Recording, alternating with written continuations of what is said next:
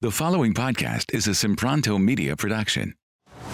She's a business mogul Number one. and wellness expert. How can I help? And now Chantel Ray and her amazing guests are here to guide you on your wellness journey. Time to level up. Welcome to the Waist Away podcast.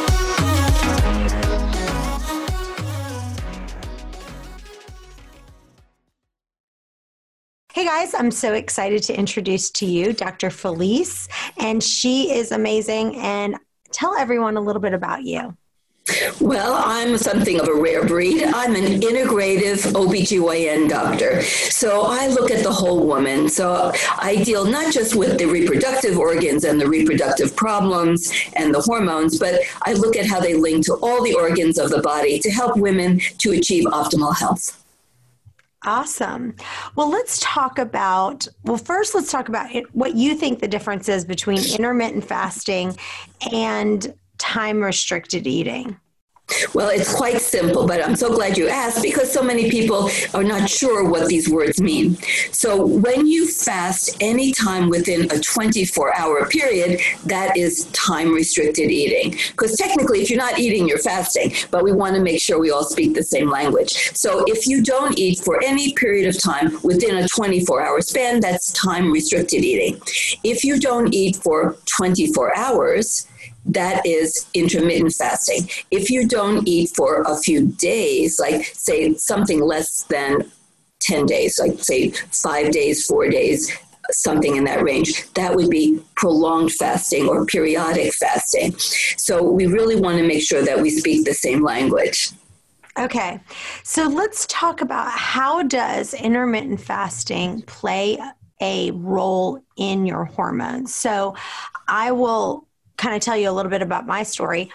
I, for me personally, mm. my periods were all over the place. Like they were literally like, just they, they were just you know not regular and then i started doing intermittent fasting and then my periods became regular now the only times that my periods maybe got adjusted is if i did a longer fast so let's say i did a three day fast a five day fast or an eight day water fast then maybe my periods would would kind of change a little bit.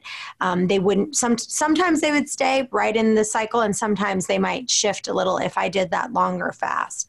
Can you kind of describe what's going on in your body? That's that. What's fasting doing that all of a sudden here my periods were not regular, and now the the intermittent fasting and the time restricted eating was helping it. Well, the ovaries are very sensitive to the state of inflammation in the body.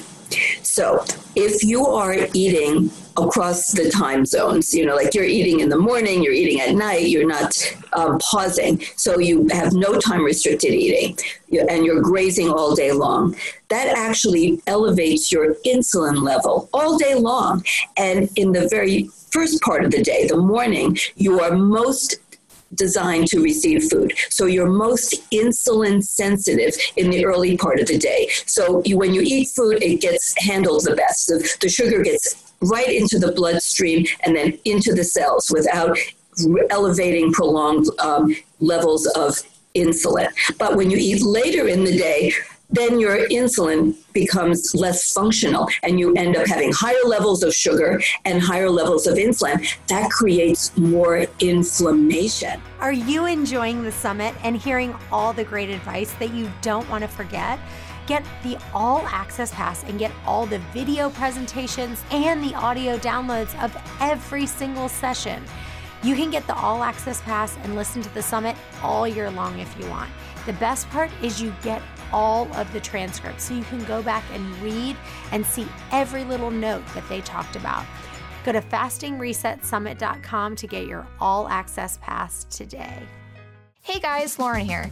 Did you know Chantel just released her new book, Fasting of Freedom? The book is all about the benefits of fasting from a biblical perspective. You'll discover how you can see supernatural healing in your body. You will learn how to discern God's still, small whisper to guide you and help you make decisions. You will also master utilizing God's power to overcome difficult times and receive a breakthrough when you are stuck. And you will see how fasting can help you gain victory over a nagging area of sin in your life. You can order your copy right now on Amazon or go to fastingoffreedom.com. Link is in the show notes. Hey guys, I just finished writing a quick little 20 page recipe book that has some of my most amazing smoothie recipes. Everyone that comes over is like, Chantel, you can turn a smoothie into gold. And so I'm sharing that with you free. It's got my tropical colada smoothie recipe, my extra super green smoothie that tastes delicious, and it's all for free. Go to chantelrayway.com slash smoothie for your free book.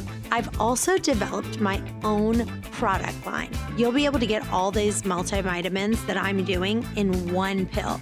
Each nutrient is totally legit. All the formulas are tested and science backed without any mystery additives. Personally, my thyroid is better, my skin is glowier, I have more energy. This supplement is vegan, non GMO, gluten and allergy free. Go to chantelrayway.com slash supplements and check them out. Now back to the show. So when you have inflammation, it actually goes to the ovaries, and the ovaries become more inflamed, and then they will not ovulate as regularly. So just by eating where you have big pauses where you have a good sized breakfast, maybe a medium lunch, and maybe a small early dinner, and you don't snack in between. Or if you have to snack, it's something that's predominantly fat that won't raise your insulin level very much, like some macadamia nuts or some olives, something of that sort. then that will keep your insulin level and your blood sugar levels lower, and your ovaries will function much better. The other thing is when you do a fast for 24 hours, that would be intermittent fasting, that also for that period of time, your insulin level is going to be way down. Your blood sugar level is going to be nice and down. And then that will also lower inflammation. In addition, when you do a 24 hour fast, like a intermittent fasting, it's like a reboot to the gut microbiome. So you don't have that endotoxin getting into your system. When you eat food and you have the wrong bacteria, you have a dysbiotic gut microbiome, you're going to make the wrong products. So you're going to also have these what are called lipopolysaccharides. These are like toxic pieces of bacteria, also known as endotoxin. And then you get this toxic stuff into your body that we call endotoxemia. And this inflammation that's created goes to your ovary and creates inflammation there as well. So everything that keeps your insulin nice and steady, your blood sugar not too high and nice and steady, lowers endotoxemia, helps reboot the gut microbiome, is going to get your ovaries to be healthier. Also, the ovaries have their own set of clock genes, and they don't know what time it is, but they have to work in synchrony with the other organs of the body. And by eating at regular times, it helps to get the clocks in the ovaries organized. We know, for example, that women who don't sleep well or they work the night shift they don't produce the melatonin properly, there are melatonin receptors on the ovaries to help keep the ovaries functioning properly. So, everything that we can do to stay on the beat, to sleep at regular hours, to eat at regular times, and hopefully eat a lot of our food in the first half of the day and less late into the night. And do this sort of rebooting where we stop eating for a while, let the gut rest, stop that endotoxin from circulating into the body. That will all do wonders for getting those ovaries to work better. And then if you do even a little prolonged fast, like maybe three, four, or five days, that can also be like a major reboot. But here's where you've discovered this, and this is so important for the your audience, that for a woman who's going to fast longer, they should do it during the luteal phase of their cycle after they've already ovulated because there's now data and this some of this is very interesting. Back in the 1990s there was a real interest in fasting and women's health and hormones. Then it disappeared. It's like when you when you search pubmed there were all these articles and then 20 years nothing. And now it's finally coming back.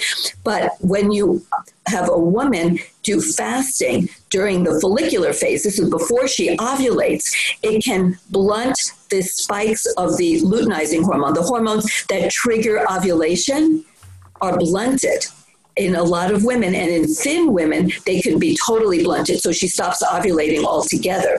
So it's really important to do fasting during the second half of the cycle after you've ovulated rather than before you've ovulated because it can affect how your ovaries produce hormones, which you discovered, right? Just like the articles. So it's really important when you do fasting when you're a female because we're such amazing rhythmic creatures and we're lunar. So timing is everything, it turns out, including when you choose to do fasting.